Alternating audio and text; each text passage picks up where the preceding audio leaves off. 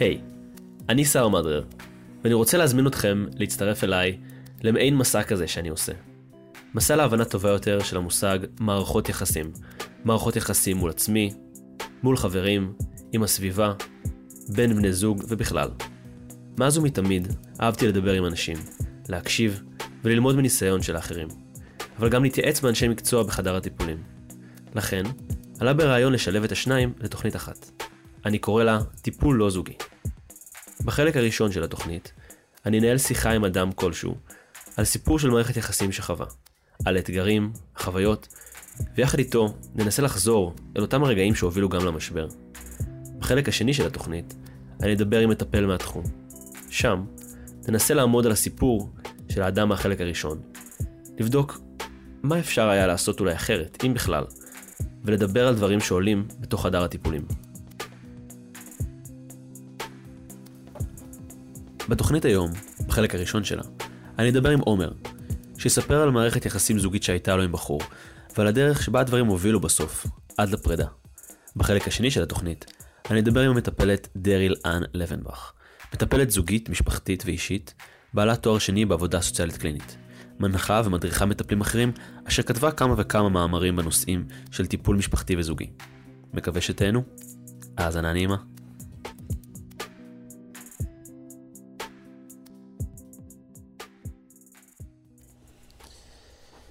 טוב, עומר, אז uh, קודם כל, לפני הכל, תודה שאתה מסכים לשתף איתנו את הסיפור שלך. Um, וזה לא סוד שאני ואתה מכירים לא מעט זמן, ואנחנו גם חברים טובים. אבל uh, אתה יודע, אף פעם לא באמת יצא לנו, יצא לי לדבר איתך על הסיפור הזה ועל, ה... ועל הקשר הזה לעומק בצורה כזאת. נכון, אני גם אציין שאנחנו... למרות שהכרנו הרבה לפני שאני הכרתי את האקס שלי, בתקופה שהייתי עם אקס שלי, אנחנו בכלל לא היינו, לא גרנו באותה מדינה, ולא היינו בקשר מאוד מאוד הדוק כמו שאנחנו היום. אז כן, באמת, לא יודע אם אי פעם באמת נכנסנו לשיחה בעומק ברמה הזאת לגבי זה. אז מדובר על זוגיות שהתחילה בארצות הברית ב-אלפיים ושתים עשרה. לשם, עומר, אתה עברת ישר אחרי הלימודים, בשביל לנסות לעבוד בתחום שלך, לא בכוונה להשתקע, אלא בשביל לקבל ניסיון, ושם אתה פוגש את הבחור הזה שאיתו אתה נכנס לזוגיות, והבנתי ממך, עומר, שהתקופה הראשונה, השנה הראשונה שלכם ביחד, הייתה די טובה, ודברים הלכו די טוב. והבנתי ממך שהדברים אפילו הלכו לכיוון רציני באופן די מהיר, זאת אומרת שכבר תוך כמה חודשים אתם עברתם לגור ביחד, ובהמשך גם התחתנתם. ואז קיבלת החלטה להישאר בינתיים, שם בארצות הברית, אפילו שזה לא היה התכנון המקורי שלך. והכל טוב ועובד, עד שמה? מתחיל להיווצר שם איזשהו סדק ביניכם? אני לא חושב שזה סדק אחד ספציפי, אני חושב שבהתחלה, בהתחלה יש אופוריה, בהתחלה יש הרבה מאוד, כאילו, שאתה מוצא מישהו שאתה מאוד, זה, אז היה, אני חושב, לנו, היה תקופה די יפה וארוכה של איזה אה, שנה, שנה, ש, שנה וחצי, שבאמת הכל היה יחסית ורוד ויפה. אה, אני חושב שהיו כל מיני סימנים קטנים, של דברים לאורך הדרך שאני לא ידעתי. אני חושב שאחד מהדברים שיכול להיות שהייתי צריך לשים עליהם עליו מראש זה קנאה. היה לו תכונה מסוימת של קנאה. אני חושב, אני לא זוכר אם זה היה, מתי זה היה בקשר וזה, אבל די מוקדם בקשר, היה שם איזשהו...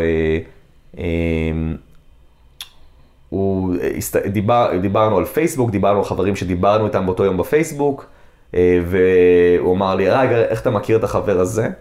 ואמרתי לו, אה, זה מישהו שיצא לי איתו פעם לדייט, ונשארנו חברים אחרי. והוא אמר לי, תמחוק אותו מהפייסבוק שלך. אוקיי.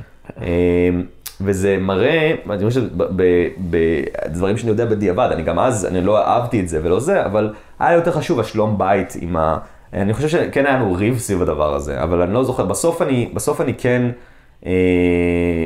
אחרי שהפיצוץ... אבל לא עשית מה שהוא אמר. אני לא זוכר, אני מעניין. בסוף כן, אני לא זוכר אם זה היה בהתחלה, בסוף אני כן, היו חברים שהסרתי, היו חברים שלא הסכמתי, חברים שאני חברים קרובים, אבל אני אומר, היה מכרים, אנשים שאני נגיד בקושי מדבר איתם, אנשים שכאילו רחוקים יותר, אנשים שכן הכרתי דרך דייטים, שבסוף מחקתי, בגלל שזה אבי שלם בית, היה לנו ריב סביב הדבר הזה. זה גם כנראה לא משהו כל כך הפריע לך, זה לא משהו שכאילו היה לך... זה כן, זה הפריע לי, אני אומר, אני חושב שזה הפריע לי עקרונית. תעזוב, זה לא הפריע לי, הקשר הזה, זה לא אנשים שאני מדבר איתם באופן יומי, זה לא באמת משנה. אבל היה סוג של, הפריע לי עקרונית, הדבר הזה שבעצם בעיניי, הקנאה הזאת, היא לא מגיעה מתוך מקום של, היא מגיעה מתוך מקום של חוסר ביטחון וחוסר... ו- ובעצם אני לא בוטח בך. זה מה שזה אומר לי. זה אומר, אני לא בוטח בך לי, לדבר עם האנשים האלה, כי אני, יש לי חוסר ביטחון בקשר הזה, ו- ובזה שאתה עדיין בקשר עם אנשים שדיברתי איתם פעם. ואם באמת הוא היה בוטח בי, אז זה לא היה, לא מפריע לו, שנדבר אפילו עם, אפילו עם אקס או משהו שיותר זה. ולדבר על אותם קשרים, על אותם אנשים, כאילו, שהוא ביקש שתמחוק, או בכלל, כאילו, על קשרים מהעבר, זה משהו שיצא לכם לדבר? בהתחלה, בהתחלה הוא די היה פתוח לזה, ואז אחרי, אחרי, מהר מאוד, הוא אמר לי, "אני פחות רוצה, פחות, פחות כיף לדבר בנושאים האלה, בוא זה", ואז, ואז כבר שהיינו ביחד לאורך יותר זמן, שכבר, כבר למדתי להכיר את הבן אדם, הבנתי שהוא... אבל מה הסיבה שהוא הסביר? כאילו מה? כי בטח שאלת, למה? הוא כזה אומר, אני מעדיף להיות איתך ברגע, ובוא לא להתעסק בזה עכשיו. אבל בסופו של דבר זה לא היה מתוך מקום הזה, זה פשוט ממש ממש מתוך מקום של קנאה וחוסר ביטחון. הוא לא רצה לשמוע, לחשוב עליי עם מישהו אחר. היה לו קשה. אז פחות היה, כאילו לפי מה שאתה אומר, זה פחות היה מתוך מקום של לספר עליו הראשון, יותר במקום כאילו לא לשמוע, הוא לא רצה גם לשמוע. הוא לא רצה גם לספר לי על הדברים שלו, אני לא יודע, זה היה שילוב של הדברים. זה מה שעניין אותי, כאילו, כמובן שגם בו זה, אבל כאילו עניין אותי, אני יודע, אני מכיר אותך, אתה בן אדם סגרן, כאילו, וכן, כן מסקרן אותך לדעת, אתה יודע, שוב, לא בקטע כזה צהוב, אלא בקטע של באמת, אני בטוח שזה גם נורא עניין אותך לדעת, כאילו, מה הניסיונות עבר שלו. ברור, ברור. לא, זה היה לי נורא, זה הרגיש לי כמו שיש איזה חלק בו, שאני נגיד, אפשר לדבר על כל מיני דברים שקוראו בעבר, כל מיני דברים זה, אבל יש איזה חלק שם שהוא לא לגמרי, שאני לא מכיר. חלק שהוא סגור בערפל ואין לי גישה אליו. וזה כן היה איזו רמה מסוימת של איזה ברייר מסוים שכאילו שאתה... כל הזמן נמצא שם בטח. כל הזמן מה? זה כל הזמן נמצא שם כאילו. כן, אני לא יודע אם הייתי חושב על זה ביום יום, אבל כן, בסוף זה, אם אתה לא מצליח להיות כן לגבי הדברים האלה, אז אתה לא במאה אחוז כנות עם הבן זוג שלך, ואני חושב שזה כאילו בסוף של דבר זה... כן, זה חבל. גם זה הגביל אותך באיזשהו מקום, כאילו, כי באיזשהו מקום אתה סוריה לך, דה, נגיד, היית רוצה לתת לו דוגמה מהעבר שלך, אתה לא היית יכול. זה היה, זהו, זה היה כל... ואני מכיר אותך, אתה באמת משתמש הרבה מדברים מהעבר, בגלל שיש לך ניסיון, בגלל שיש לך... האמת שהפיצוץ סביב הדבר הזה, אני זוכר שזה קרה, זה היה ממש... היה לו גם קשה, שאני מדבר על זה, אם אני אעלה, נגיד, מערכת יחסים קודמת או משהו מול... אנשים אחרים. היינו בארוחה משפחתית עם המשפחה שלי, ודיברנו על דירות בניו יורק, ומישהו דיבר, דיברנו כמה דירות בניו יורק קטנות, כמה שזה, ודיברתי עם ההורים שלי, ואמרתי, כן, היה לי חבר. עכשיו, אמרתי חבר כי הם לא הכירו את האקס שלי שלפני הבחור הזה. היה לי איזה מישהו שיצא לי איתו במשך חודשיים, שגר בדירה מאוד מאוד קטנה, דירה שהייתה, דירה ממש ממש קטנה, שהמקלחת והשירותים שלו היו במסדרון מחוץ לדירה שלו. היה צריך לצאת, כאילו, זה לא היה, כן, זה לא היה דירה סטודנטית או משהו כזה, דירה רגילה, אבל פשוט בשביל ללכת לשירותים כל בוקר, הוא היה צריך לצאת החוצה מהדירה, ללכת לצאת למסדרון. גרת איתו? לא גרתי איתו, לא. זה היה, זה היה מערכת יחסים כאילו די קצרה, לא משהו מאוד רציני. אבל כאילו, כן סיפרתי לאקס שלי עליו, אני לא זוכר, כן, בזמנו שהוא ידע מזה, ו... כשהייתי בארוחה אצל ההורים שלי, עם האקס שלי, אז העליתי את הסיפור, אמרתי, אה, כן, יש לי חבר בניו יורק שהדירה שלו וזה וזה. והאקס שלי לא אמר כלום, ואחר כך בחדרי חדרים, הוא בא אליי ואמר לי, איך אתה העלית את זה, אתה לא מתבייש, אתה מאוד מאוד העלבת אותי, מה המשפחה שלך חושבת? אמרתי, מה אתה אומר? הוא אמר, אתה הזכרת את האקס של, שלך, מול, מול המשפחה שלך שאני, ש, ו, ושלי שם. אמרתי, קודם כל הם לא הכירו אותו, לא יודעים מי זה, לא השתמשתי בשם, לא, אמרתי חבר מניו, הם אומרים, הם יודעים, הם יודעים, וגם אם, כאילו, אז, אז היה ממש, היה לו סוג של חוסר ביטחון, ממש ממש כאילו בדבר הזה, אני אומר, כאילו זה ש... אפילו להזכיר סיפור לגבי, לגבי מישהו שאתה לא מדבר אפילו למשהו שקשור ל, ל, לזוגיות שבדבר, אתה רק מזכיר את, ה, את, ה, את הבן אדם. זה, ואת ממש, ה... זה, זה, ממש, זה ממש כאילו חלש על הכל, ה, ה, לא יודע מה זה, מה אצלו, כאילו, אבל היה איזשהו ממש אישו עם זה שכאילו, כן, ש... כן. של היסטוריה כאילו. ממש, עכשיו, מה שבדיעבד, מה ש... אני לא ידעתי, באותו זמן לא ידעתי את זה, אבל בדיעבד זה, זה כאילו, באותה תקופה אני חשבתי שהוא באמת, שיש לו איזה, שהוא מבחינתו חותך את, ה, את הטייס שלו עם כל מישהו שהיה איתו אי פעם, mm-hmm. מבחינתו הוא כזה, הוא טוטלי בדבר הזה, וזה מאוד חשוב לו לא לשמור בקשר עם מקסם וזה. אני, שנתיים אחרי זה, גיליתי שהחבר הכי טוב שלו, שהיה מישהו שבחיים שלנו וזה, הוא מישהו שבעצם, הוא היה לו מערכת יחסים איתו בעבר. וואלה, זה גם לא משהו שהייתי יכול כאילו... לדעת, כי לא היה ביניכם בכלל את השיח הזה, כאילו הוא לא אפשר את השיח הזה ביניכם. ותגיד, אתה זוכר את הרגע שבו הבנת שזה לא הבן אדם שאתה רוצה להמשיך לחיות איתו? כאילו זה, זה לא הזוגיות שאתה רוצה לעצמך? אני חושב שאחרי איזה שלוש שנים, משהו כזה, שאני בעצם הפנמתי ש... סוג הבן אדם שהוא, בגלל האי-יכולת שלו לפתוח באנשים, וסוג המניפולציות שהיה מפעיל, פתאום אמרתי לעצמי שזה לא סוג הבן אדם שהייתי רוצה להביא אותו ילדים. ועד אותו רגע היה לי ברור שאני כן הייתי רוצה ילדים. ובעצם אני סוג של קיבלתי החלטה, במקום לבוא ולהגיד אני רוצה ילדים, כדאי שאני אצא מהקשר הזה מבן אדם שאני לא רואה את עצמי עושה אותו ילדים, המחשבה ההגיונית שלי באותו רגע הייתה אני... עם הבן אדם הזה, שאני לא רוצה לעשות אותו ילדים, אז אני פשוט לא אהיה לילדים. ילדים. וקיבלת את זה, כאילו. בסוג שקיבלתי את זה, כן, אמרתי כזה, טוב, תראה, אני עוד פעם, אני לא בטוח שאני הסתכלתי על זה גם באופן שאמרתי, זה המקסימום, יום אחד אפשר גם לעזוב וללכת, ואז מישהו אחר יכול להיות שגם יהיה את הילדים. אבל כן, סוג של נהיה כזה, זה שילוב של דברים של גם, אני חושב שהתבגרתי טיפה, ואני חושב שה... גם אולי הצורך בילדים השתנה אצלי, אולי הוא נהיה פחות אה, זה, אבל, mm-hmm. אבל חלק גדול מזה גם היה פשוט אה, אה, איזה ויתור עצמי מסוים, של להגיד כזה, אה, זה לא מתאים עם הבן אדם הזה, אני אבל עם הבן אדם הזה, ו... אה, אה, זה מה שהעסיק אותך כאילו באותה תקופה? זה משהו שהטריד אותך כאילו? שזה היה מין כאילו רגע כזה שכאילו הבנת שכאילו, דיברת על זה דרך אגב? דיברנו על זה, אני חושב שלא היה פחות חשוב ילדים מאשר שהיה חשוב לי, ולכן הוא לא, לא בטוח היה, הוא כאילו מבחינתו היה מוכן לעשות ילדים בשבילי, לא כאילו, לא, לא כאילו, אה, הוא היה רוצה לעשות ילדים אם אני רוצה, אה, סוג של כזה זה, אה, אבל אה, אה, לא היה לחוץ לו הדבר הזה באותה רגע לפחות. ואתה ידעת להגיד, אז, לה, להגיד למה אתה לא רוצה להביא איתו ילדים? כאילו מה הסיבות או שכאילו פשוט זה היה מתחושה כזאת? כן, אני, אני זוכר אפילו את הרגע שזה קרה, זה, זה, זה, דברים ש, זה דברים שמן הסתם, יש, יש איזה קש ששבר את הגב של הגמל, אבל אני אומר, מן הסתם כל הדברים שאמרתי עד עכשיו, הנואנסים ב, באישיות והדברים שקרו הבילו לזה, אבל אני זוכר שהיה הרגע ש... וקשה לי, דרך אגב, כל הדברים שאני אומר עכשיו, הם לא דווקא בסדר כרונולוגי, יכול להיות שחלקם איזה, אבל היה איזה רגע שבו הלכנו, זה ממש ממש כאילו אקראי ולא זה, הלכנו ברחוב ליד הבית, והיה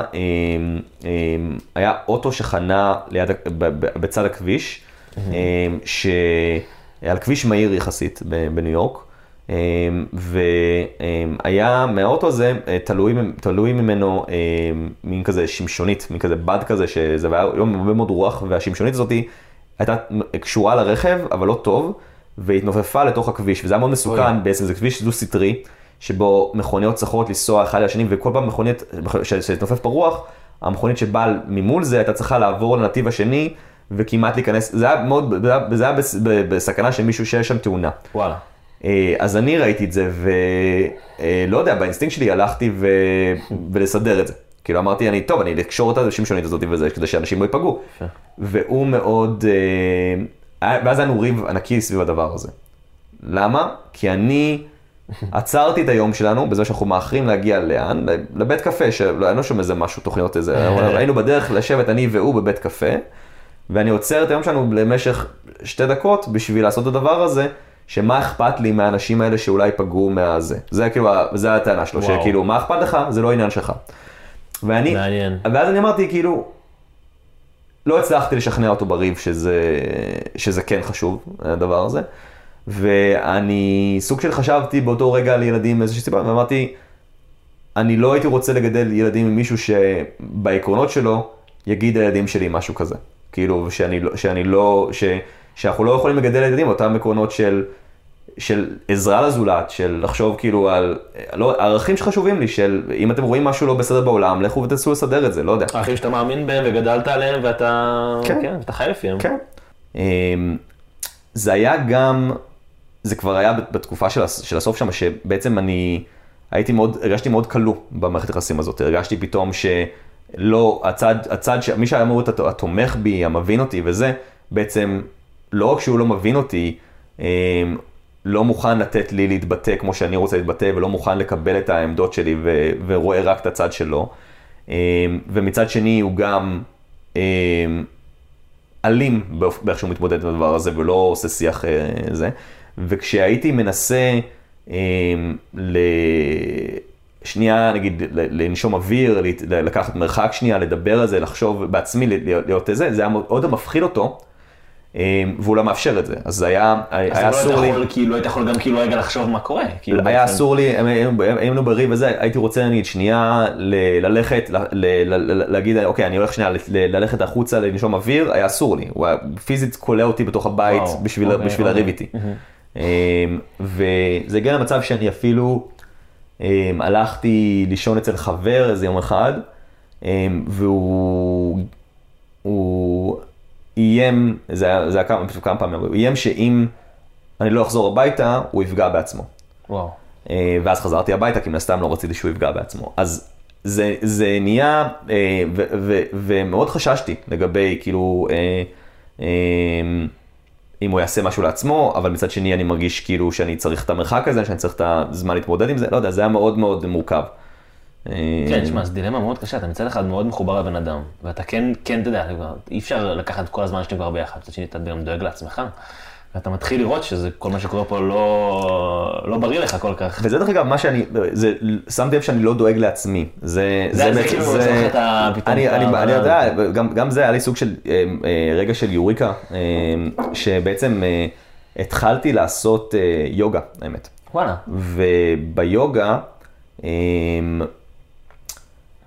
זה נתן לי סוג של רגע שכל כל החיים, במיוחד בניו יורק, עם ה, גם העבודה וגם עם המערכת יחסים שהייתה מאוד סוערת, וגם אפילו מעבר, אפילו דברים הכיפים שהיינו עושים ביחד במערכת יחסים, היינו כל הזמן בזוזה. היה, כל יום היה אירוע כלשהו, היה מסיבה, ארוחה, גלריה, משהו לעשות וזה. וביוגה, כשהתחלתי לעשות יוגה, היה תמיד לפחות שעה, שעה וחצי ביום, שבו אני בעצמי, בשקט, ומתרכז באמת בעצמי, במחשבות של עצמי, וזה ממש עזר לי לסדר את המחשבות שלי בראש. אני חושב שאני באמת בשיעורי יוגה, הבנתי שאני לא מרוצה בקשר הזה, שלא טוב לי, ושאני צריך לעשות משהו בשביל לצאת מזה. וואו. לא ידעתי את זה. טורף. מדהים. בעצם אנחנו עושים בפרסומת ליוגה. פרסומת ליוגה, כן. מי שרוצה יצטרך, המספר של המורה יוגה שלי הוא... ותגיד, מה עם טיפול זוגי? זה משהו שהעלית אותו? זה משהו שחשבתם? ניסיתם? תראה, אני חושב שניסינו כן לעשות, היה ניסיון לטיפול זוגי, הלכנו לכמה מטפלים, אבל בסופו של דבר שהבן זוג שלך לא, הוא לא באמת היה מוכן לטיפול, הוא לא באמת האמין בטיפול, הוא לא האמין ביכולת של טיפול פסיכולוגי, הוא לא האמין בפסיכולוגיה. אז איך זה היה בתוך חדר הטיפולים? הוא הסכים להגיע לטיפול זוגי, תכף אני רציתי גם להגיע לטיפול יותר מוקדם באמת, אבל באמת הוא הסכים להגיע רק ברגע האחרון שהוא הבין שבאמת, שזה עלול להיות על סף הזה שאני עוזב. וזה היה מאוד כאילו... מאוד כזה מאשימים אחד לשני, זה לא היה יפה, זה לא עבד, זה לא היה כאילו בוא נברך פותרים את זה, זה היה כבר בשלב שהמערכת היחסים הייתה מאוד מאוד פגועה, אני בדיעבד כבר, כבר היה אחרי מה שהיה אפשר להציל שמה. היה דבר אחד באמת בטיפול זוגי שמאוד אה, אה, עד היום אה, יושב איתי, שאני חושב שזה מסקנה מאוד מעניין שמה מטפלת הזוגית, אה, אה, אפילו היה שהשתי מטפלים זוגיים, אבל המטפלת הזוגית הראשונה שאמרה לנו, היא אמרה, אתם במערכת היחסים שלכם אה, מאוד מאוד אה, אה, תומכים אחד בשני, תמכתם אחד בשני, או שמראיתם מאוד מאוד חלק מאוד מאוד גדול בחיים של אחד השני, ונכנסתם לזוגיות הזאת בתור ישות אחת משולבת, שלא יודעים איפה היא נגמרת ואיפה היא מתחילה. וואו. ובזוגיות צריכים להיות שתי ישויות נפרדות, שמחזיקים בעצמם כמו עמודים, את המערכת היחסים, שזה בעצם העמודים התומכים של המערכת היחסים הזאת, ובעצם בנפרד, אתם הרבה יותר יציבים, בנפרד אבל ביחד אתם מחזיקים את הגג הזה של המערכת היחסים. כן. ולא בתור, בתור עמוד אחד, אתם, אין לכם את היציבות. כן. והיא צודקת, אני מרגיש שבאמת הרבה, אנחנו מאוד מאוד היינו סוג של זוג דביק אפשר להגיד, היינו זוג שמאוד מאוד, אה, אה, כן הייתה שם הרבה, הרבה אהבה ואהבה גדולה, אה, אבל אנחנו ביטלנו את, עצ... את עצמנו בדבר הזה, ואני רואה שיותר יותר... יותר משהו ביטל את עצמו, אני ביטלתי את עצמי, אני לא יודע, אבל השתלבנו לאיזה מין דבר כזה. כן, זה באמת נשמע שמתוך הדברים שאתה מספר וסיפרת, היה שם סוג של, סוג של ביטול עצמי שלך, ובזכות היוגה, גם בזכות אחת המטפלות, מי ש... מי שמהם זה, זה לא תהיה, אז נשמע שבאמת זה עזר לך למצוא את עצמך ו, ו, ו, ולהתחבר שוב לעצמך, ואז גם משם כנראה ל, לרצונות שלך ולהבין מה נכון לך ומה אתה צריך לעשות. ותגיד, ביחס לזוגיות שאתה נמצא בה היום, שאתה, שיש לך עכשיו, מה אתה מרגיש שאולי שונה או אחר מהזוגיות שדיברנו עליה, זאת היא הקודמת? המערכת היחסים הזו אה, היא באמת אה, שונה לחלוטין מהמערכת היחסים הקודמת ש... שהייתה לי, אה, לטובה, אה, ממש לטובה. אה, אני חושב שפשוט, אני לא אכנס עכשיו, זה, עכשיו אתה יכול לנתח מחדש גם את המערכת היחסים הזאת, וש... וזה, אבל אני כן אגיד ש... אבל כן, כן את הדברים ה... אני אומר, הדברים המהותיים, אני אגיד, ש... אני אגיד שאני נכנסתי למערכת היחסים הזאת הרבה יותר... אה, אה, בוגר והרבה יותר אה, אה, עם הבנה של מה... של מה אני רוצה ומה אני לא רוצה במערכת יחסים. ועם באמת, באמת הבחנה של, של איזה סוג של פרטנר אני רוצה במערכת יחסים. ובאמת, אני חושב שמצאתי פשוט, קודם כל מצאתי מישהו שהרבה יותר מתאים לי. אז זה, זה א' דבר שבאמת נכון, שמישהו שיותר, מישהו שיודע לראות גם את הצד של אנשים אחרים ב... ויכוחים או בדיבורים או בכל, בכל סוג של שיח, הוא לא רואה, הוא לא רואה רק את הצד של, של עצמו, הוא גם קשה, גם הוא מסוגל לשים עצמו דניים של אנשים אחרים, שזה מאוד חשוב. הוא גם מתעניין בו, והוא, והוא מנסה להבין, והוא... לגמרי, מישהו, ומישהו שהוא יחסית לוגי כמוני שמסוגל, אה, אה, יש לו גם מן הסתם את הצד האמוציונלי שלו וזה, אבל הוא מסוגל אה, לנתח ולדבר על הדברים האלה, לפעמים הוא צריך איזה רגע להירגע, אבל אה, בגדול הוא מסוגל, הוא מסוגל אה, אה, לשבת ו... ול, לדבר על דברים באופן מאוד מאוד לוגי וזה, ומישהו שיש לו עקרונות, שאני פשוט כל יום בא ואומר, אני, איך אני גאה בו ואיך הייתי רוצה שיהיה לי עקרונות כמו שלו, כי הוא פשוט מדהים בעקרונות שלו ובערכיות שלו. אני חושב שזה דרך אגב הדדי, כאילו אני גם, מהעקרות שלי איתו גם אני יודע שהוא מסתכל עליך והוא מתרשם. כן. והוא ממש אוהב את הערכיות שלך ואת הדרך שבה אתה... אז אני חושב שכל הדברים האלה הם מאוד מאוד חשובים. כאילו זה בעצם בן זוג שמצאתי, ואני חושב שמעבר לזה, אני גם למדתי שמה שהבחורה הזאת מטפלת בטיפול זוגי הזאת, זה מצחיק, היא לא עזרה לטיפול לזוגיות הזאת, אבל אני חושב שהיא כן עזרה לזוגיות הבאה שהייתה לי. בזה ש... לא, אני באמת, אני הבנתי שאני צריך להיות, אני צריך להיות אינדיבידואל, אני צריך להיות זה, ואני מאוד שומר על ה... למרות שאנחנו ביחד בזוגיות, אנחנו צריכים להיות בעצם שתי עמודים שמחזקים את הזוגיות הזאת שביחד, אבל כאינדיבידואלים, ביחד בזוגיות הזאת. ו... אני עושה את זה גם בכל מיני דברים, שאני מוצא את עצמי משמר את האינדיבידואליות שלי בזוגיות, ואני חושב שזה מאוד חשוב. עומר, תקשיב, קודם כל, כמו שאמרתי לך, זה מטורף, כי לא יקרה את הדברים האלה ממך, כאילו, בטח לא לשמוע את זה ככה, בצורה כזאת. אז קודם כל, תודה שהסכמת. זה ממש לא מובן מאליו, ואתה יקר לי מאוד ואני אוהב אותך נורא, ועכשיו זה גם מוקלט, אז... אז אתה יכול להקליט את זה ולשמור את זה וכל פעם ש... אני אשים את זה, זה הרינגטון החדש של זה, כמו שאתה מתקשר אליי. ועכשיו, נקשיב לחלק השני. השיחה עם המטפלת, דריל אן לבנבך. היי. אז קודם כל תודה שהסכמת להתראיין. תודה לך. את רוצה להגיד כמה דברים על עצמך? כן, כן, רק כמה מילים. היה לי את המזל להיוולד באפריקה, עם הקסם של אפריקה, ואני כבר הרבה שנים בארץ, מ-שבעים ושבע. אני עושה טיפול אינדיבידואלי, זוגי ומשפחתי, וכבר הרבה שנים חלק ממכון לטיפול משפחתי בתל אביב, ושם אני גם עושה טיפול וגם מלמדת. אז הקשבת לרעיון שעשיתי עם עומר. כן. ואני רוצה לשאול אותך, מה חשבת בתור מטפלת? מה חשבת? איך הרגשת? שמעת הרעיון? היו איזה נקודות שכזה קפצו לך? אוקיי, אוקיי. נהניתי לי להקשיב לזה, כי אני אוהבת את העבודה שלי, אוהבת את מה שאני עושה כל כך הרבה שנים. אז זה היה עוד סיפור ועוד מבט של מישהו. היו כמה דברים שקפצו החוצה אליי.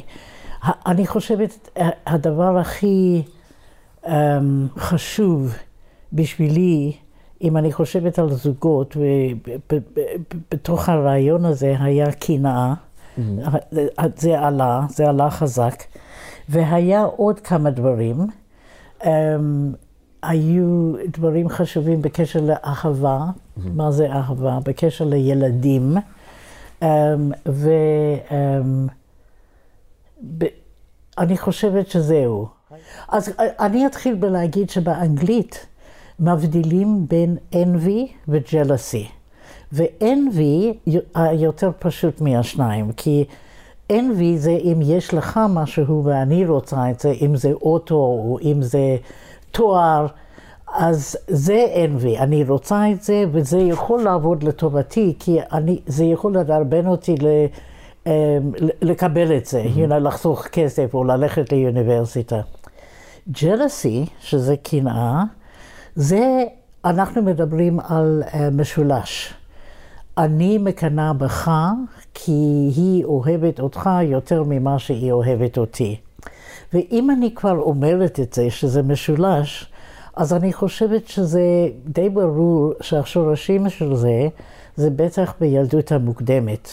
בין אחים ואחיות, אם היו להורים יחס מיוחד לילד אחד וילד אחר הרגיש שהוא לא קיבל את המנה שלו, אז זה יכול להיות סביר להניח שזאת ההתחלה של קנאה.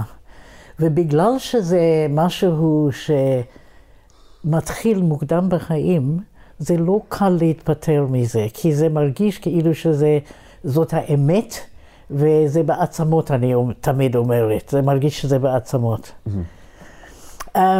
במקרה הזה, ספציפית גם הקנאה, הוא מדבר שם על זה שהוא נתן וטו, הוא בעצם אמר שאני לא רוצה לדבר על דברים, על מערכות יחסים קודמות.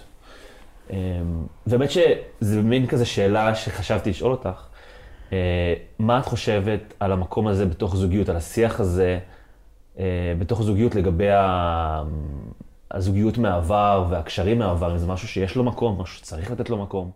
אני חושבת שכמו כל הדברים בזוגיות, צריך להיות הסכמה.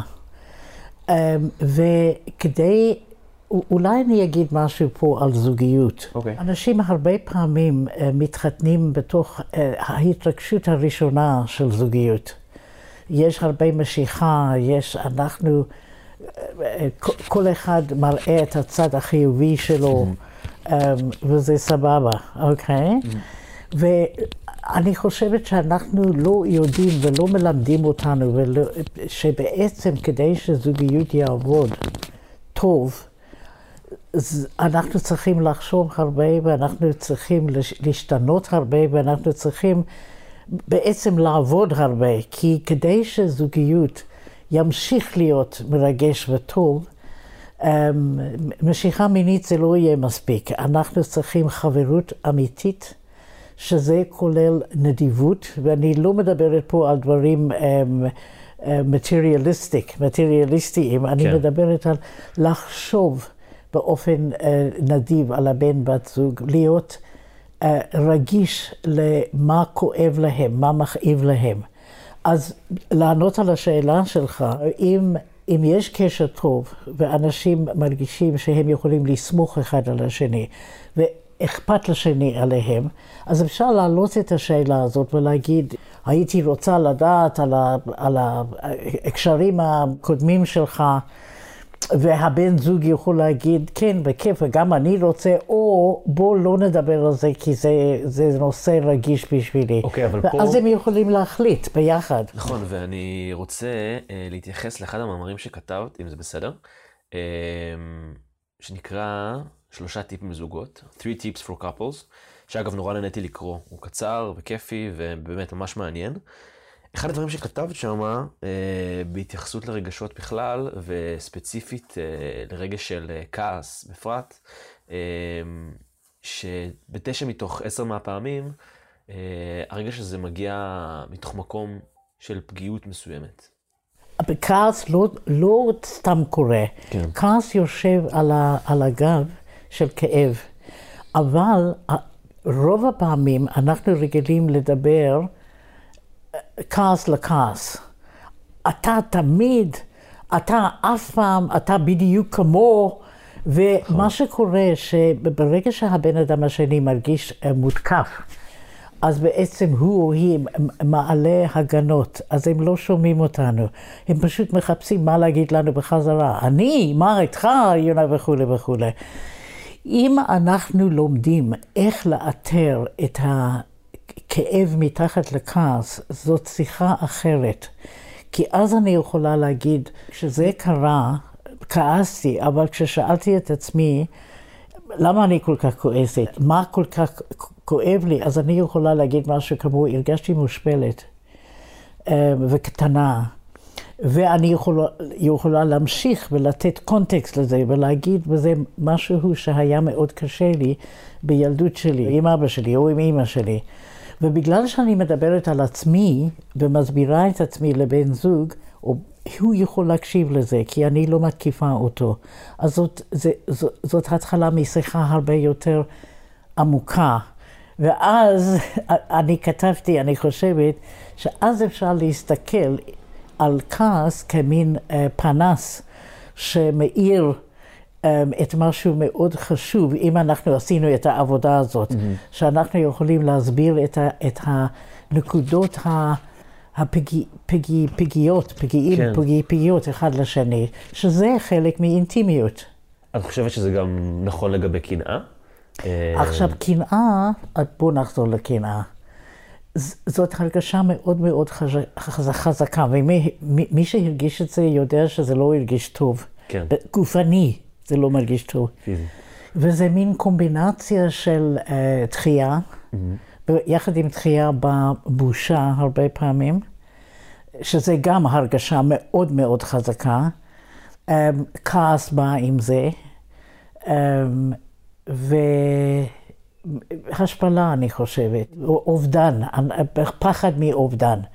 אז זה מאוד חזק, ומשם, מה שאנחנו בדרך כלל מנסים לעשות, זה לשלוט בבן אדם השני. לנסות למנוע ממנו, לעשות את זה, או להיפגש עם זה, או לדבר על זה. וכמובן שזה לא חלק מזוגיות בריאה. כי אם אני אעשה לך את זה, mm-hmm. אתה תתחיל לא לספר לי דברים. או אתה תיכנע לגמרי, ואתה תהיה מין בלוב כזה, ג'לי, או, או אתה תתחיל להסתיר דברים ממני. ו- ו- ואז זה, זה יזין את הפרנויה שלי, ו- ואנחנו במעגל שלי.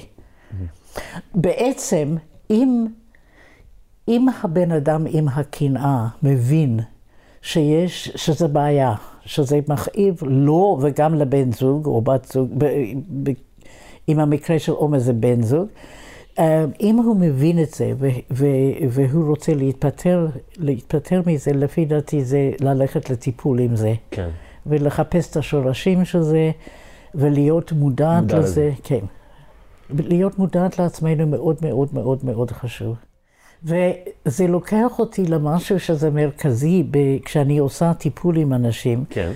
ב- כשאני מדברת עם עצמי גם כן. וזה ה...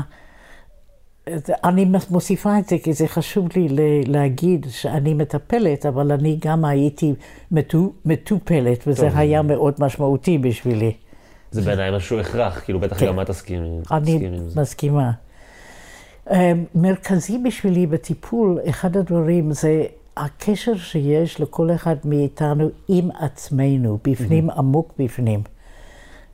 איפה שאין מילים ואין קולות, אבל יש רגשות. אבל אם אנחנו מתייחסים לעצמנו בפנים, mm. עם חוסר רספקט, חוס, חוסר... כבוד. כבוד. כן. עם הרבה ביקורת, אוח, אני מטומטמת, אוח, אני פוסטמה, מין הרגשה כן. כזאת. אז אנחנו חיים מתחת להתקפה בפנים, וזה משפיע גם על היחסים שלנו עם אנשים אחרים. זה מעניין מה שאת אומרת, כי זה מתחבר לי לעוד מאמר שכתבת, שנקרא, למאמר שכתבת שנקרא uh, The Quest for Questions. Yeah. ולמה זה מתחבר לי? שם, שם את מדברת על, על, על, שאל, על שאלות של... האמת שזה מאמר שהוא בעיניי מרתק, גם למי שלא מתעסק בטיפול, דרך אגב. אוקיי, okay, uh, טוב לשמוע. לא, באמת, כי אני חושב שקודם כל זה שם אור על מה זה טיפול. Uh, בשביל אנשים שלא יודעים כל כך מה זה טיפול. כן. זה דבר אחד.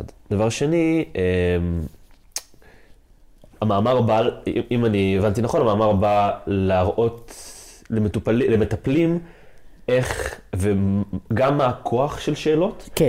מה הכוח ומה הצורות של השאלות בגדול שאפשר לשאול, ואיך זה יכול להוביל לכל מיני מקומות. נכון. אולי אני אגיד פה ש... אני חשבתי לעצמי, איך אפשר...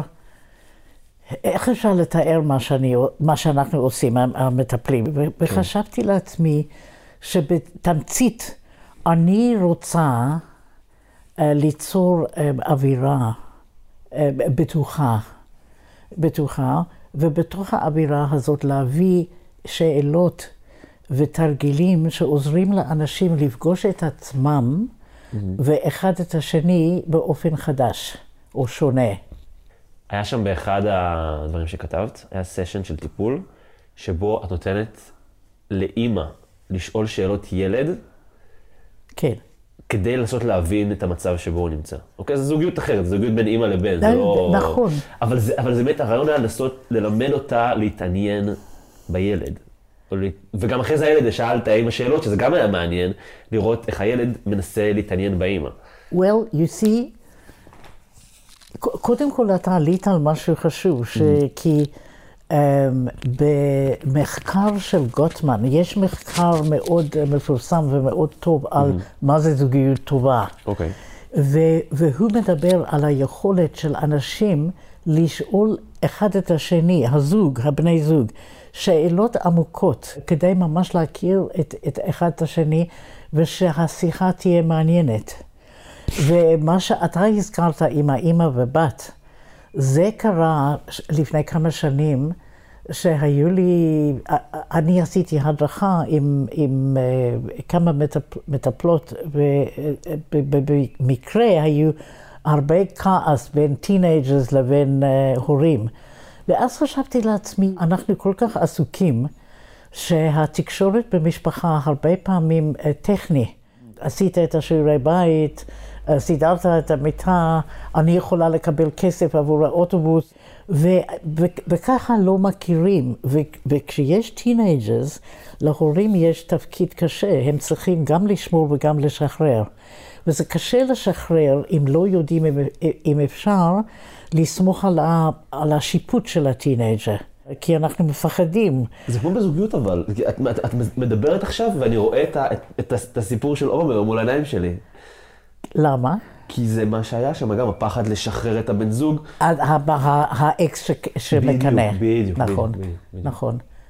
נכון, ובעצם, בעצם, אחרי שאני כתבתי את המאמר הזה עם השאלות שהורים יכולים לראיין ילדים והפוך, אני כתבתי שאלות לבני זוג, כדי, כדי שהם יכולים לקחת את זה הביתה, ו- ולשאול אחד את השני, לראיין אחד את השני כדי להכיר את, את, את אחד את השני יותר עמוק. אז, אז זה באמת משהו שאתה יכול לעבוד עליו בתוך טיפול זוגי? זה משהו שעובדים עליו בתוך זוג, טיפול זוגי? אני אף פעם לא אמרתי, אתם, אתם צריכים ללמוד לשאול שאלות, כן. אבל בזה שאני נותנת את השאלות, ושמה שאני עושה בעיקר, חוץ מלספר סיפורים, אני אוהבת לספר סיפורים, אני שואלת שאלות, אני חושבת שאנשים לוקחים את זה. מה זאת אומרת? לוקחים את זה, מאמצים לעצמם? הם מבינים ששאלות יכולות להיות. שאלות יכולות... בני ערך. כן. היה איזה רגע מעניין בשיחה עם עומר, שהוא מספר את הסיפור שקרה עם משפחה שלו, שהאקס היה שם, והוא סיפר, הם שאלו אותו עליו. והוא נתן דוגמה על מישהו שהוא היה יצא איתו, בהקשר אחר. וחשבתי על זה היום כשקראתי את המאמר שלך, כי, כי מה שמעניין זה התגובה של האקס שלו, ואיך שהוא, במקום לבוא מהמקום הפגיע, ולהגיד, נפגעתי בגלל שזה ככה וככה וככה וככה, זה נשמע, שהיה, זה נשמע, שוב, אנחנו לא יודעים, אבל זה נשמע שהיה שם יותר, היה שם יותר עניין של האשמות, והרבה יותר עניין של, כן. של כעס, כן. של anger, כאילו, זה מחזיר ל... לא, listen, ברור, ברור שבאופן ספונטני, אנחנו, בלי, בלי, בלי אפילו, זה לוקח ננו סקנד, כן. you know, שנייה. אנחנו הופכים כאב לכעס, כן. אבל, אבל, כעס לכעס, שיחה של כעס לכעס, זה שיחת שווא. כן. זה לא, זה רק עושה, זה לא עושה טוב. אז הרבה יותר טוב היה באמת אם האקס של עומר היה אומר אחר כך, אתה לא לקחת בחשבון שזה פעם הראשונה שאני פוגשת את, פוגשת את ההורים שלך, ואתה הזכרת, לא בכוונה, אני בטוחה להכאיב לי, אבל הזכרת את האקס שלך וזה השפיל אותי. אז זה היה יותר טוב. וגם אולי עם עומר שכבר מכיר את האקס, האקס שלו ומבין שהוא רגיש ב, you know, ב, ב, בבן אדם מקנה, אם הוא היה רגיש לזה ולא היה מדבר, לא היה מזכיר את האקס. מסכים, אבל באמת כמו, כמו, ש, כמו שקורה באמת, כאילו כמו שאמרת, לא בכוונה, אבל כשאת תיארת מה שהאקס יכל היה להגיד, את עשית, עשית בעצם סוג של כזה, בתוך תוך הדיבור שלו הוא גם, הוא גם מראה את הצד השני של עומר, שאולי לא התכוונת לזה. כן. וזה משהו ש... זה שאני, הנדיבות. זה הנדיבות. כן. וזה משהו שאני מרגיש ש... שבחוץ, ביום יום, אני לא מרגיש שאני רואה גם על עצמי. לא תמיד אנחנו לא מצליחים לעשות אותו, אבל זה משהו ש... בנוסף לה, לשאול שאלות, זה משהו שגם אולי חשוב לתרגל אותו. העניין הזה של להראות לצד השני, שאני, גם אם אני לא מסכים איתו, וגם אם אני לא חושב כמוהו, אני רואה, או שאני חושב שהוא עשה טעות, אני רואה את הצד השני, ואני רואה את האופציות ואת המורכבות של הסיטואציה שהוא נמצא בה. אולי הוא לא התכוון לזה, אולי הוא היה בסטרס, אולי הוא היה בלחץ. זאת אומרת, ולהראות לו את זה. Listen, אם היה לנו עולם שכל אחד מאיתנו היו טובים בלעשות את זה, טוב, וגם נכון. להבין את עצמנו וגם להבין את הצד השני, ולהבין שמה ש... You know, כשאנחנו חושבים זה ברור שכל כן. בן אדם זה בן אדם. נכון. עם חוזקות, עם חולשות, עם פחדים, עם you know, כל מיני דברים. ואנחנו היינו מנסים להבין את עצמנו וגם את הבן אדם השני, היה לנו גן עדן פה בעולם, במקום המצב של מלחמות בכל מקום. זה, זה נורא חשוב, ולפי דעתי, הם, אז הנושאים האלו של תקשורת ותקשורת עמוק ולהבין אחד לשני, זה צריך להיות חלק מסילבוס בית ספר. וזה, וזה בעיניי גם חלק מה, מה, מה שאת כותבת במה, במאמרים שלך, שזה, שזה את, את מדברת על העניין של, של הקשבה. והעניין הזה ש, שגם חלק מהתרגילים שמה, יגידי שם תרגיל אחד מאוד, מאוד יפה ומעניין ש, שכתבת. ש, שאחד צריך אה, להגיד דברים, והשני אסור לו להגיב בכלל. כן. ואז את עוצרת אותו, ואז הבן אדם הזה צריך לחזור על הדברים שהוא אמר, אה, וזה בדרך כלל, זה, מה שאני זוכרת שאמרת, שזה בדרך כלל מאוד קשה לאנשים, לחזור על הדברים שאומרו, כי, כי הבן אדם יותר מרוכז בתגובה שלו, מש, כן. במה שהוא הולך להגיב, מאשר באמת להקשיב ולה, ולראות את הבן אדם, ו, ולנסות להבין את המורכבות של, ה, של הסיטואציה שהבן אדם השני נמצא בה. You know, זה תרגיל מהטיפול של הרוויל הנדריקס, שהוא, um, הטיפול שלו, הטיפול זוגי מאוד uh, מפורסם ופופולרי בעולם, וקוראים לזה טיפול אימאגו. Mm-hmm. ועל פני השטח זה תרגיל הם, הם, פשוט, אבל בעצם זה קשה לאנשים לעשות את זה בדיוק כמו שאתה אמרת, כי במקום באמת להקשיב עמוק למשהו שזה חשוב, או תלונה שיש לבן זוג שלי, אני נכנסת להגנה מיד, mm-hmm. ואז אני באמת, בדיוק כמו שאתה אמרת, מתחילה לחשוב מה אני יכולה לענות, במקום להקשיב כדי להבין, כי זה עוד משהו שאתה אמרת יותר מוקדם. אני לא צריכה להסכים, אבל אני כן צריכה להבין. להבין. Um, וזה לוקח ברקסים. אני צריכה לשים ברקסים לעצמי ו- ו- ו- ולהקשיב, להישאר פתוח, פתוחה כדי לקבל את איך, לקבל בפנים, בתוך עצמי, את התמונה שיש לך. Um, ואז אני יכולה להגיד, אוקיי, אני מבינה, אבל אני לא רואה את זה ככה. Mm-hmm. ואז זאת שיחה שיכול להוביל למקומות טובים. אני מדברת פה, אנחנו מדברים פה על זה צריך להיות וזה צריך להיות, ואני רוצה להגיד שאין פורמולה, אין פורמולה אחת בעולם על שום דבר. אולי פורמולה מתמטית, לא יודע. מתי זוג צריך ללכת לטיפול זוגי? מתי, מה הדברים שזה רק במקרה קיצון, זה רק במקרים... You know, עוד פעם זה שונה. אני פגשתי זוגות שבאו לטיפול לפני שהתחתנו, mm-hmm. פה ושם. You know, רת, הייתה להם מודעות והם רצו, you know, um,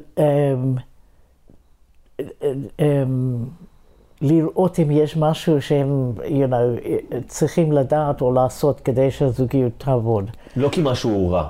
לא, לא כי משהו לא טוב. לא, פשוט באו, כן. לא ידעתי את זה. לא הרבה, אבל זה קרה. והיה מנהל של מכון לטיפול משפחתי בניו יורק, והוא היה מאוד מפורסם, דון בלוך. ופעם הייתי בסדנה שלו, והוא אמר שהוא חושב שלפני כל שינוי גדול, כמו נישואין, צריכים לשבת ולכתוב כאילו חוזה. Okay. כאילו חוזה, you know, אם זה זוג, you know, מי, מי ישטוף את הכלים? מי יעשה שלום אחרי ריב? מי יצחיק אותנו? You know, כדי להעלות נושאים, כדי שאנשים יכולים לדבר אליהם. אה, אוקיי, זה לא בשביל החוזה, זה בשביל לפתח את השיח סביב הדבר הזה. כי אנשים, בדיוק זה מחזיר אותנו למה שדיברנו מקודם, מקודם מקודם, שבאמת אנשים נכנסים לזוגיות בלי לדבר ובלי לעבוד על היכולת התקשורת. הרבה פעמים. אבל לסן, אתה, אתה שאלת מתי ללכת לטיפול, מתי שזה לא מרגיש טוב, mm-hmm. מתי שלא נוח, you know, ו- ומרגישים תקועים, מנסים לדבר על משהו וזה לא עובד, ו- כן. ו- ו- ורואים ש- שזה בעצם אנחנו במעגל לא טוב, you know, ו- ואנחנו לא מצליחים לפתור משהו, אז ללכת לטיפול, כי לראות עם פרספקטיבה אחרת, you know, יכול, יכולה לעזור. Mm-hmm. אז... Um... דריל, אני שמח שהסכמת לשוחח איתי ולשתף אותי בניסיון ובידע שלך, ותודה רבה. כיף היה, תודה גם לך. אז אני רוצה להגיד קודם כל תודה לעומר ולדריל, שהסכימו לקחת חלק בתוכנית הראשונה שלי. ואני אגיד גם שאני מחפש עוד אנשים שיהיו מוכנים לחלוק איתי ועם המאזינים את הסיפור שלהם, אבל הפעם בעילום שם. אז אם זה משהו שמעניין אתכם, וגם לי קשר, אתם מוזמנים לכתוב לי למייל tlz, שזה קיצור של טיפול לא זוגי, נקודה סער, שזה s-a-a-r, שטרודל ג'ימייל נקודה קום. אני הייתי סער, ואתם האזנתם לטיפול לא זוגי.